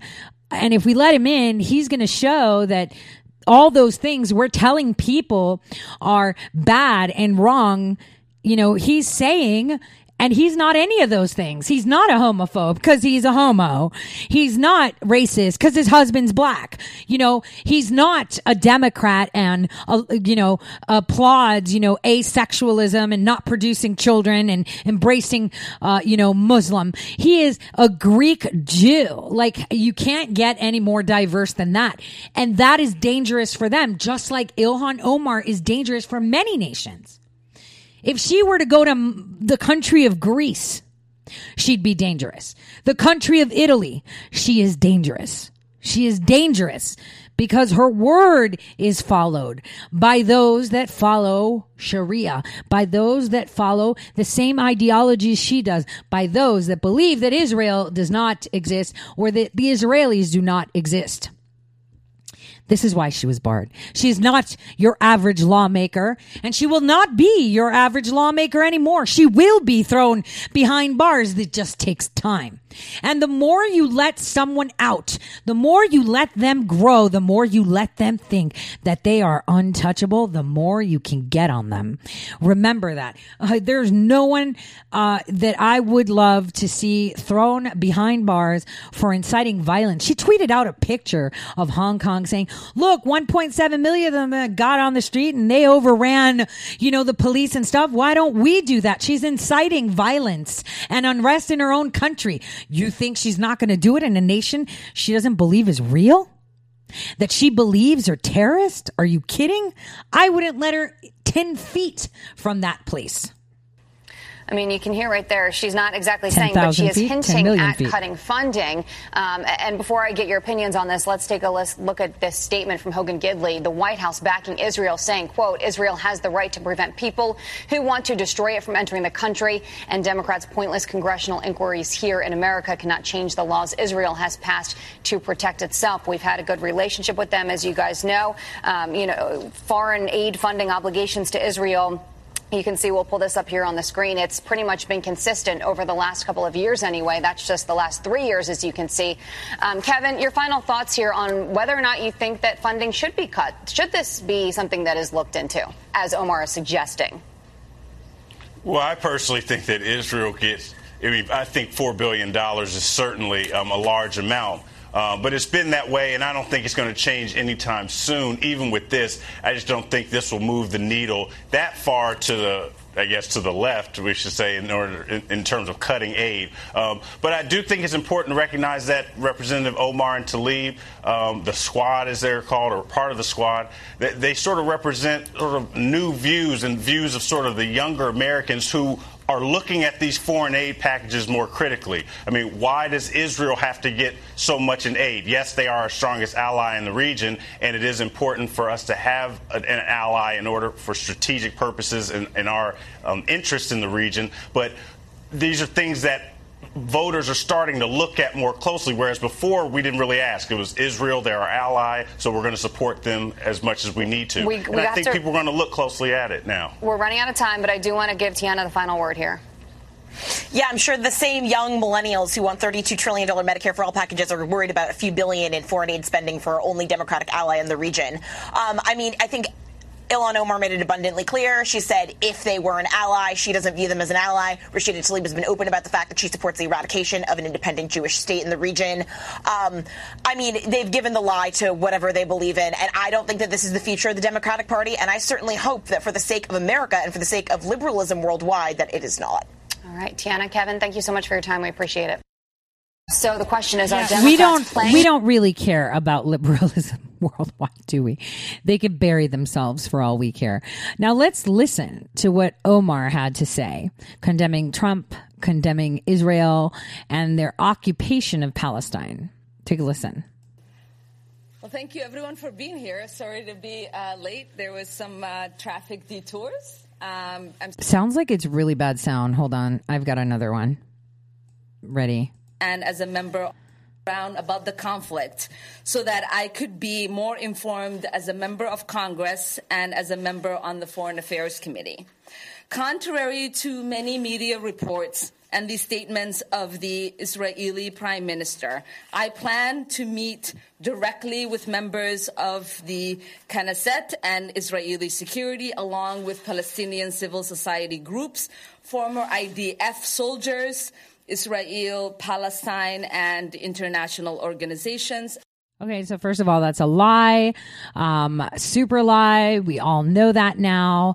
Um, and she never once put the word Israel in her uh, notion. Now, I'm going to tell you something about this conference, which is pretty bad. Pretty bad. This conference has Ilhan Omar speaking, and she is wearing a t shirt with lips that are of the shape of an American flag. But she is wearing a medallion that is worn by royalty that is showing her loyalty to another nation. It is pretty sick. Everybody missed it.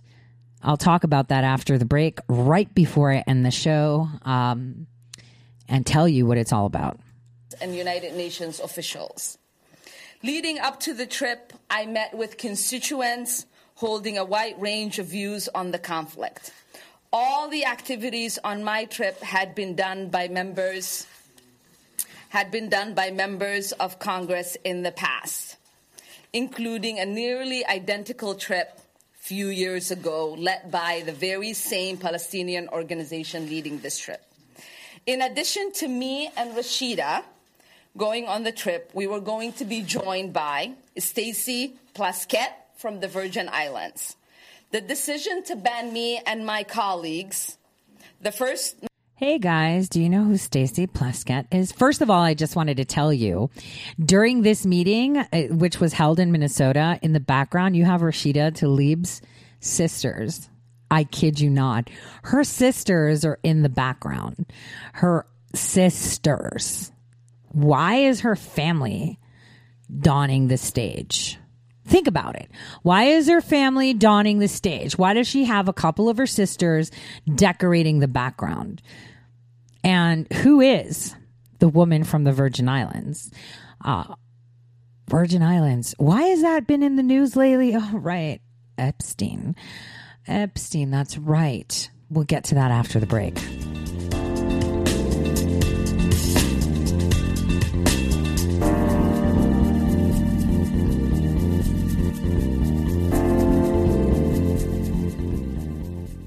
Red State Talk Radio is now available as a voice command on your Amazon Echo and Echo Dot by simply saying, Alexa, play Red State Talk Radio. Red State Talk Radio on TuneIn. Concern to every single American. Now, we've been hearing all these stories about sanctuary cities, sanctuary cities that. You can now find us on the Amazon Echo and Echo Dot, on TuneIn, on iHeartRadio, and we also have the phone apps in the App Store for your particular phone. And just in case we activated your Echo Dot, Alexa, stop. Hello, my fellow patriots. My name is Michael Flynn Jr., and I am the proud son of General Flynn. Your support of the last two years has been incredible and will never be forgotten. If you'd like to continue supporting General Flynn, you can donate to our Legal Defense Fund. Any donation is welcome. To donate, go to www.mikeflynndefensefund.org. Thank you, and God bless America. Hey, this is Leonora Cravotta from Red State Talk Radio for My Pillow. I used to have trouble sleeping. My Pillow changed all that. I now fall asleep within moments of my head touching my pillow. That's how comfortable My Pillow is with its patented interlocking fill. My Pillow stays cool and does not go flat. Plus, it's machine washable and dryable. My Pillow has a 10-year warranty and a 60-day comfort guarantee. My Pillow is also the official pillow of the National Sleep Foundation, and it's made right here in the USA. My Pillow is now offering Red State Talk Radio listeners a four-pack special with two premium standard or queen pillows and two go anywhere pillows. That's four pillows for the price of one. To take advantage of this special offer, call 1-800-961-9194 and ask for promo code Red State. That's 1-800-961-9194, promo code Red State. Put sleepless nights behind you with My Pillow, the most comfortable pillow you will ever own. For the best night's sleep in the whole wide world, visit mypillow.com. Guaranteed life insurance with no medical exam. Sounds great, right? Even better, your rates will never increase and benefits will never decrease. If you're a U.S. citizen between 50 and 80, you can get life insurance guaranteed. It's not guaranteed in every state and you may not qualify for every policy, but when you call, you'll speak with a licensed insurance company. They'll give you all the details about guaranteed life insurance. So call now 1-800-707-1219. 1-800-707-1219.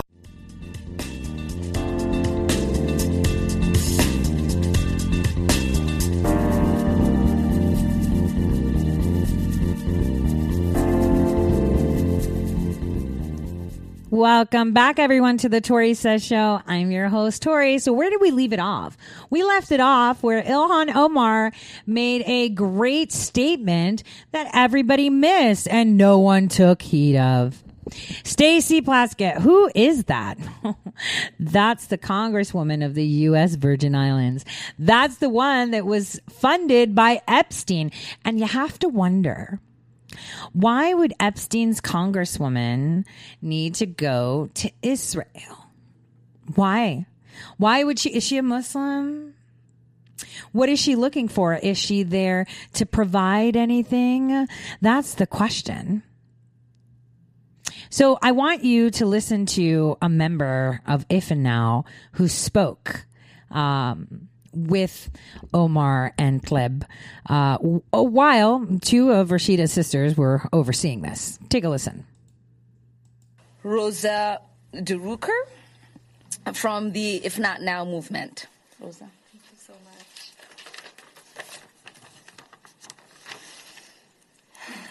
First of all, I just want to tell you this is uh, a woman that has those really short, ugly Antifa bangs. I just wanted to point that out. My name is Rosa Drucker. I am here as a constituent of Congresswoman Omar, and I'm here as a young Jew. My Jewish values call me to defend the freedom and dignity of all people. It is because of these values that I organize with If Not Now, a movement of American Jews working to end our community's support for the Israeli military occupation over millions of Palestinians. The situation may be complex, but it is not complicated. The occupation is a daily nightmare for those who live it and a moral disaster for those who support it. What we saw this past week demonstrates Israel's desperation to hide the realities of the occupation from us. Palestinians are denied access to medical care, education, economic opportunity, and freedom of movement. The Israeli government Okay, so first of all, they're denied care and education and freedom of movement within Israel controlled territory. They have their own education, own health care, and they have freedom of movement within the Palestinian controlled territory. And they can leave Palestine as well. They just can't do it through Israel. They have to do it through Palestine if they had their own airport or go through Jordan. So that's up to them. Okay, let's just point out facts. receives billions of dollars from the U.S. annually to enforce this cruel regime. When the Israeli government denies entry to our democratically elected members of Congress, they show us. They were not democratically elected. First of all, Rashida won in a district she didn't live in, and Omar would um, put out Somali gangs against those that were running against her. I mean, this guy Lacy, I hope he's, you know, going to stay safe because he might have an accident because that's what she does. She puts out her Somali thugs, but you know, patience. Because when she gets rounded up, it'll be after the primary because we want her to win the primary. Um, we want her to get the primary nomination, but then we want to arrest her after that. So she has to drop out of the race and her name needs to get off the ballot. And so, hmm, I guess whatever Republican got that nomination will be the only one on the ballot. The same goes for Rashida. That's the way it works, guys. So we got to be patient. We got to wait for them to get on the ballot. We got to wait for them to actually win their primary and then we arrest them because that's when justice comes. That is how you win. That is how you're effective in winning. You make sure you extend everything because you know what, what will someone say? When did you really know that she had committed immigration fraud? Well, I don't know. When did you know Democrats? Because you're assuming that I knew it before the primary and I did this last minute so that the Dem- the the Republican name is the only one on the ballot and people have to fill in a second name. I don't know. You tell me. When did you know? Oh, we didn't know. Neither did we. We just found out. Sorry. See how that works? That's the way it works. That's the way you win. That's the way you do it. You play their game. They want to play checkers on their field then we just play on their field and now we know their rules. So this is how we play checkers. Omar's done. Rashida's done. It's just got to be done at the right time. That's all. Right time. And this self loathing Jew, speaking of this, my gosh, please. Let's take a listen to what else um, Crazy Omar, showing allegiance to another nation, has to say my colleague, the first two Muslim American women elected to Congress, is nothing less than an attempt by an ally of the United States to suppress our ability to do our jobs as elected officials. But this is not just about me. Netanyahu's decision to deny us entry might be unprecedented for members of Congress, but it is the policy of his government when it comes to Palestinians. This is the policy of his government when it comes to anyone who holds views that threaten the occupation. A policy that has been edged on and supported by Trump's administration. That's because the only way to preserve unjust policy is to suppress people's freedom of uh, expression, freedom of association, and freedom of movement. My colleague and I are not the only ones who are being denied the right to see for ourselves the reality on the ground on the West Bank. The Netanyahu government, for example, is currently trying to deport Omar Shakir, a human rights worker with Human Rights Watch, because he has reported on human rights conditions in the West Bank and Gaza. Wait a minute. Is that not what um, Somalia does to their people? Wait, and Kenya and China and Germany and even the United States deporting people. But okay, let's put it this way. She's saying that this guy is being deported because he's reporting. No. This guy is being deported not for reporting, but organizing groups to formulate attacks. You can't have people like that living in your nation freely or residing in your nation freely. If you're in my nation, you need to respect my nation right? You need to abide by my rules. When you come to my country and you tell me how I'm supposed to operate, that's one thing. When you rally up thousands of people to commit violence and cause civil unrest because you don't like how I do things, you need to go. I mean, that's me. You need to be accountable for that. Now, having said that, I have to say that what does go on in the areas uh, that are being questioned between the two peoples is not good. I've seen it with my own eyes and it comes from both sides. The one side is trying to be reasonable. The other side is being funded by terrorists. So when you're met with violence, you respond with what? Defensive violence, right? And so this is why we have a hot mess because the real Palestinian people want to talk. The jihadis, the terrorist back groups don't. So, how do you speak with someone? How do you have a conversation with someone that doesn't want to have a conversation?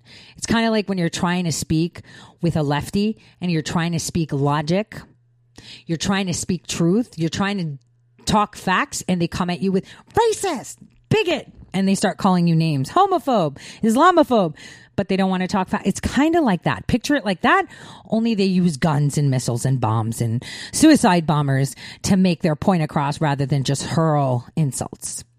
Listen to what else she has to say. Last year, the Netanyahu government refused entry to American citizen Katherine Frank, Frank and my friend Vince Warren, who had arrived on a human rights mission. All of these actions have nothing to do nothing to bring us closer to peace. In fact, they do the opposite. They maintain the occupation and prevent a solution to the conflict. Fortunately, we in the United States have a constructive role to play. We give Israel more than $3 million in aid every year.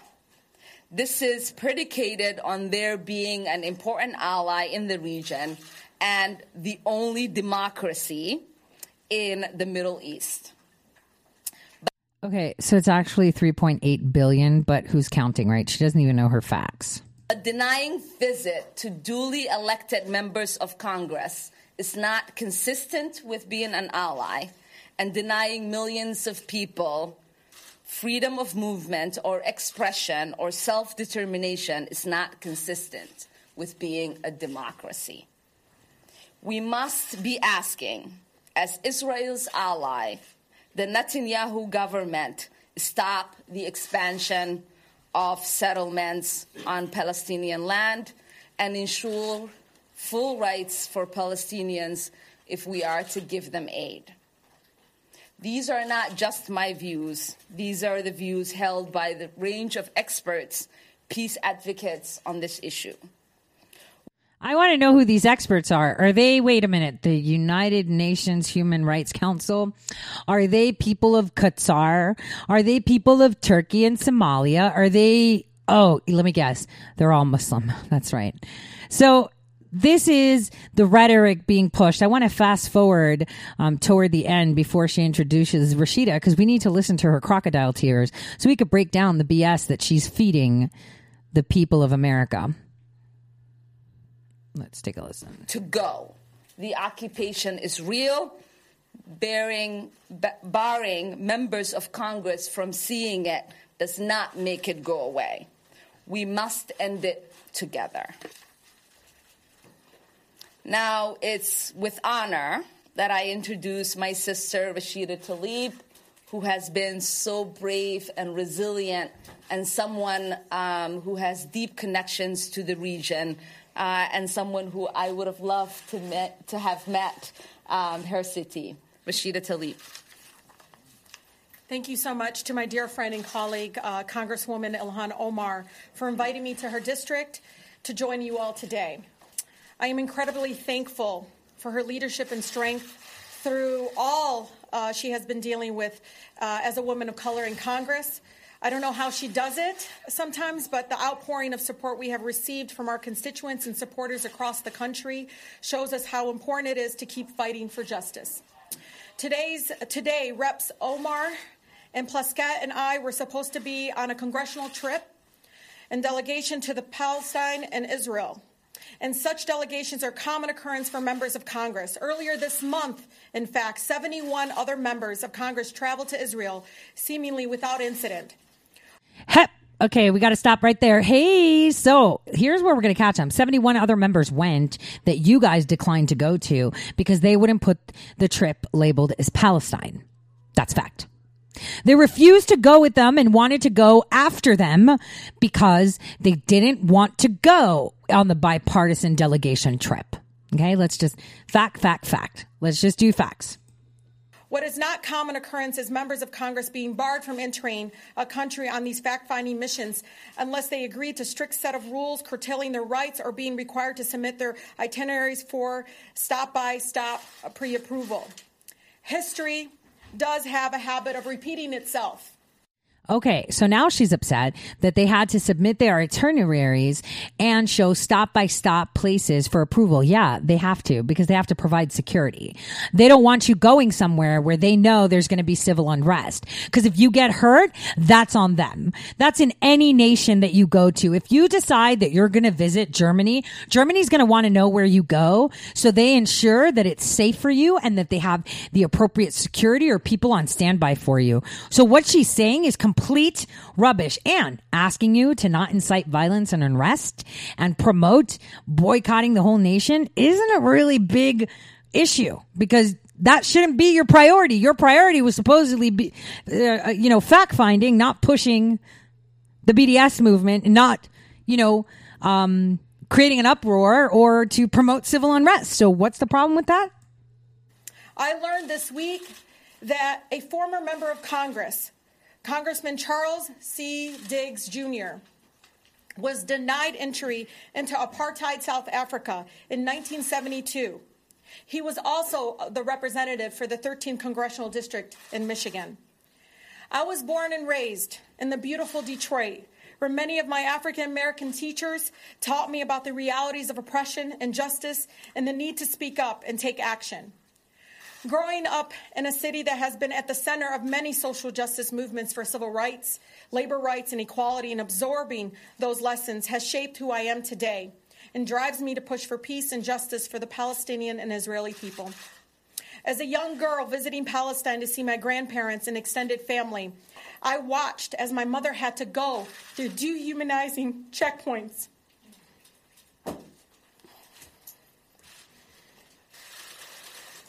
even though she was a United States citizen and proud American.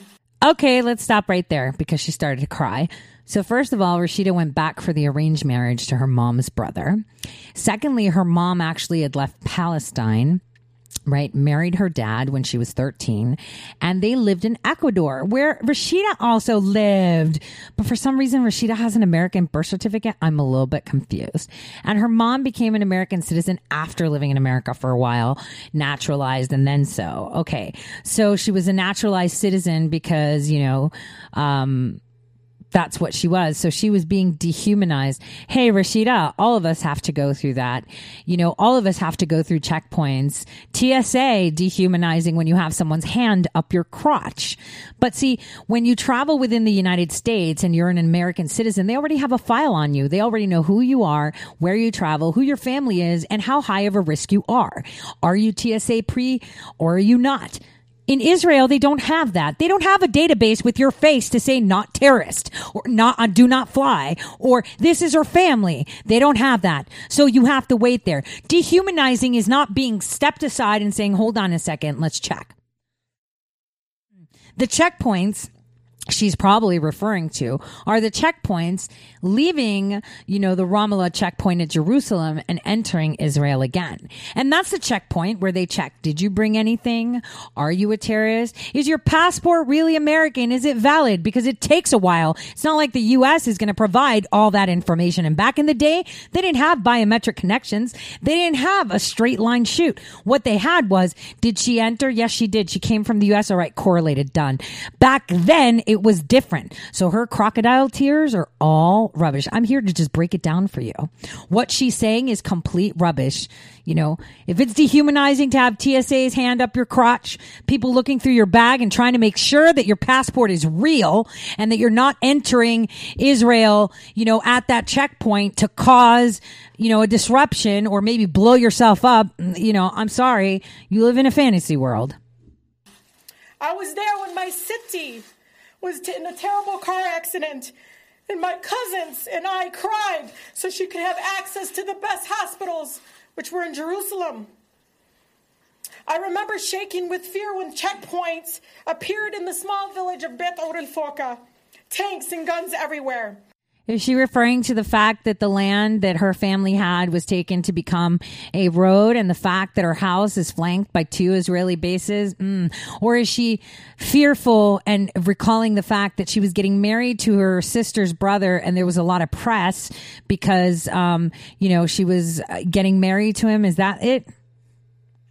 I remember visiting East Jerusalem with my then husband and him escorted, escorted off the bus although he was a United States citizen, just so security forces could harass him. All I can do as my Sity's granddaughter, as the, as the granddaughter of a woman who lives in occupied territory, is to elevate her voice by exposing the truth the only way I know how. As my Detroit public schools teachers taught me, by humanizing the pain of oppression. Our delegation trip included meetings with Israeli veterans who were forced to participate in military occupation. They also desperately want peace and self determination for their Palestinian neighbors. They could have shed light. Wait a minute. She said something true. Both the Israelis and the Palestinians, in fact, do want peace. They can live together. They coexisted together for thousands of years. Why is it a problem now? Because the Muslims refused the nomination of territory that happened after World War II. That's why. Because they created terrorist groups. This wouldn't even be an issue. There wouldn't be an issue of occupying. There wouldn't be an issue of attacks. There wouldn't be missiles flying. There wouldn't be death. There wouldn't be murders. There wouldn't be suicide bombers. There wouldn't be anything if the jihadis just minded their business.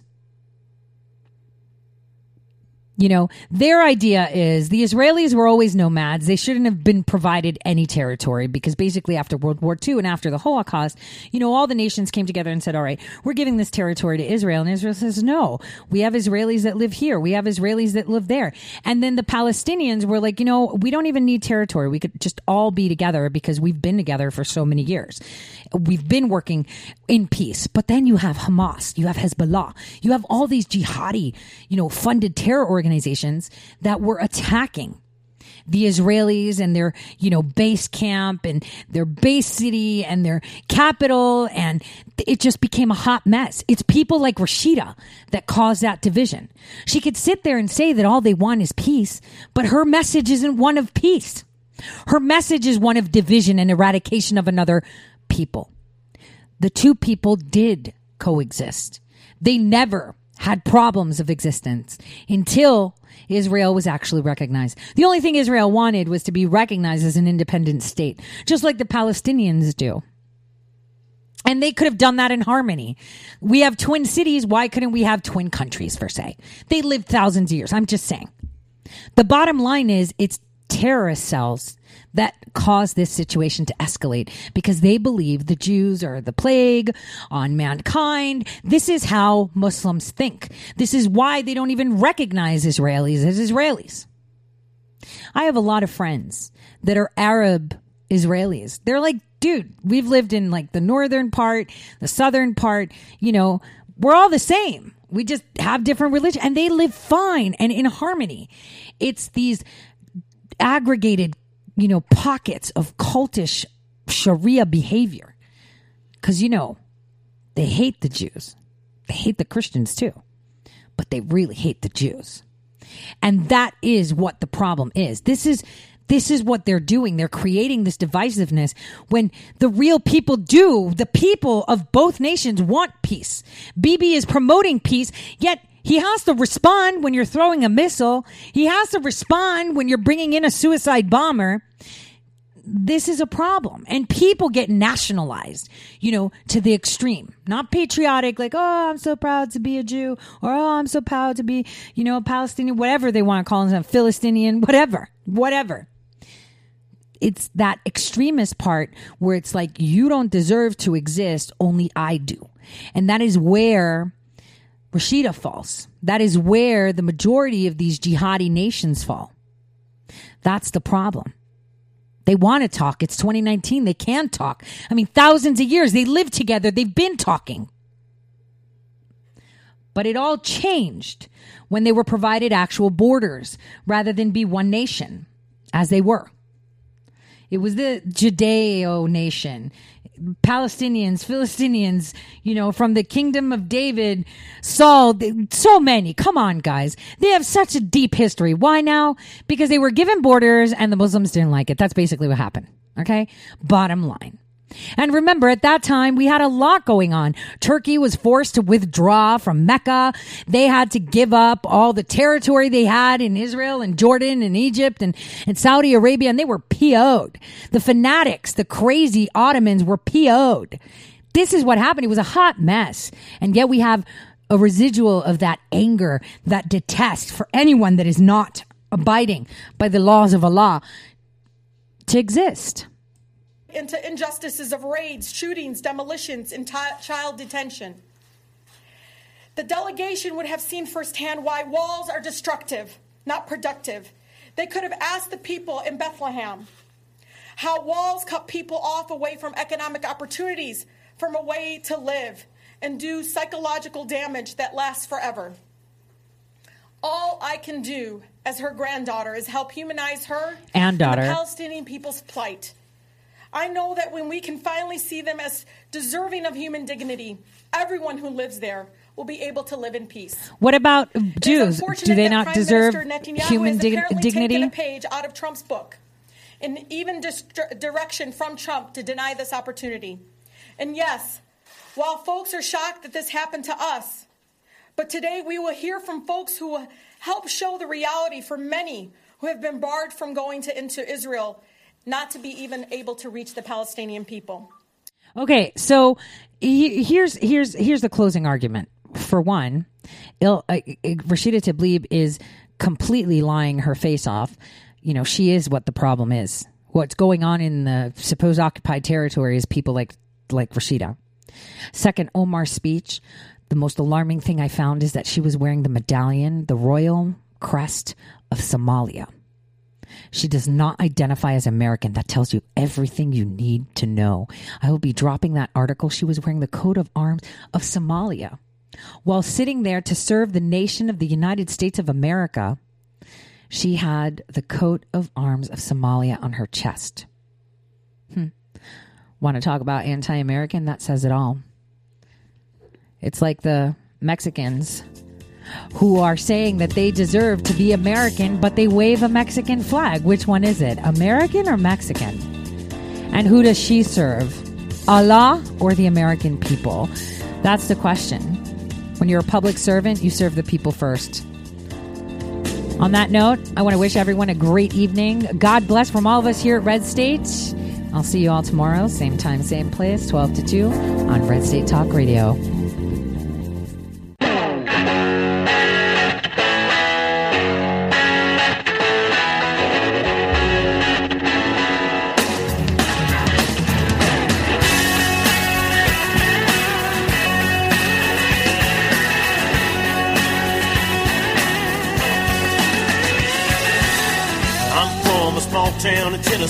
A long way from the suits in D.C., but close enough now to see this mess. Where I stand, the mountain's getting steeper. They grab a shovel, dig the hole a little deeper, just to bury my kids right up to their neck.